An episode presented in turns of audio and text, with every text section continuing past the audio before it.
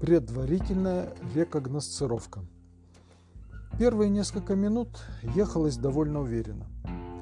Сказывалось то, что первые повороты и светофоры на дороге я прекрасно помнил, так как не раз проезжал по ним вместе с Эдиком. Но когда началась менее знакомая часть города, уверенность меня тут же покинула. Зато вернулись страх и нервозность. Остановившись у ближайшего бордюра, немного успокоившись и подумав, мне удалось найти конгениальное по своей простоте и силе решение. А решил я продолжать движение только после предварительной рекогносцировки впереди лежащей местности. Просто надо точно сдать, что ждет нас с Григорием за ближайшим светофором или поворотом. И все будет прекрасно. Выйдя из машины, я пошел вперед, стараясь запомнить все нюансы дороги. Так, к этому светофору подъезжаю в крайнем левом и сразу ухожу в поворот. Так. Потом проезжаю под мостом и поворачиваю вправо. Хорошо. Вот здесь остановлюсь и потом следующая рекогносцировка. Примерно таким образом я просканировал ближайшие метров 100 дороги и, вернувшись к машине, уже с более спокойным сердцем тронулся с места. Так и проездил целый день. Несколько раз попадал в острые ситуации. Но, слава создателю, ничего серьезнее царапины, которую я нанес, выбираясь с очередной стоянки впереди стоящей машине, имеющей неосторожность припарковаться впереди меня, не произошло. Приключения на парковке.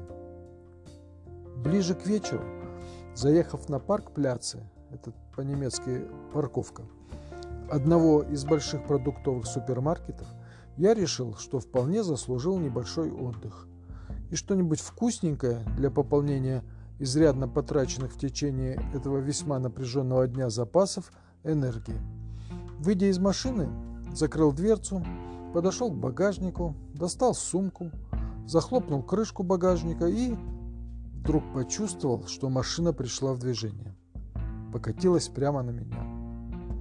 Парк-пляц был с легким уклоном.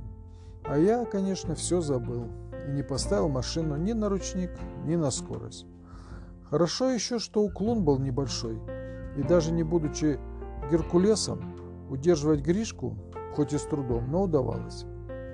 Но переместиться в салон и поставить машину на ручной тормоз я все же не решался. Мог и не успеть. В этом печальном случае корма моего Гришки оказалась бы аккурат в боку шикарного Мерса – стоящего немного сзади, прямо по курсу. Не знаю, сколько время пришлось бы так стоять, упершись в Гришкин багажник, если бы не остановившийся рядом Volkswagen, из которого выпал субтильного вида немецкий паренек. Паренек тут же просек ситуацию и обратился ко мне, произнося длиннейшую фразу на немецком. Ну, видимо, предлагал помочь. Я сказал «Данки Шон», показал пальцем на кресло водителя – а потом изобразил, как дергаю рукой рычаг ручного тормоза. Немец без лишних слов засунул голову в машину, поднял рычаг и ушел, даже не дослушав до конца мои велеречивые выражения благодарности. Так очередная острая ситуация разрешилась благополучно. Вечером в гостях у Эткиных родителей я, не скупясь на яркие краски, рассказал о всех сегодняшних приключениях. В результате в конце повествования отец Эдика схватился за голову и заявил, что запрещает мне ехать в Россию на машине. Это самоубийство. Мой знакомый водитель с 15-летним стажем и то говорит, что ни за какие ковришки не согласился бы гнать машину в такую даль. А ты? Только три дня как сел за руль, а уже... Почему три? Искренне возмутился я. Сегодня уже четвертый. Продолжение истории в следующем подкасте. Спасибо за внимание.